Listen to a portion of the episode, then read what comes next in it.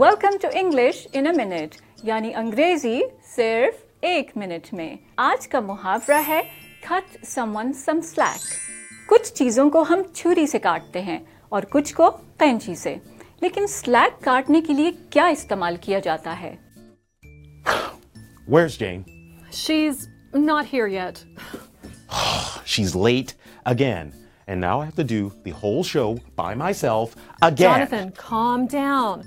Jane has had a lot of problems lately with her family. Let's cut her some slack. She is a paid professional. So no, no slack will be cut. کٹ سمن سم slack کا مطلب ہے کہ آپ کسی کے ساتھ کم سختی والا یا کم تنقیدی رویہ اپنائیں۔ یہ جان کر کہ انہیں زندگی میں کسی قسم کی دشواری کا سامنا ہو سکتا ہے۔ این ممکن ہے کہ اس محاورے کا تعلق کشتی رانی سے ہو، جس میں سلیک لنگر کا وہ حصہ ہوتا ہے جس میں رسی کو ڈھیل دی جاتی ہے۔ اور یہ تھی انگریزی ایک منٹ میں۔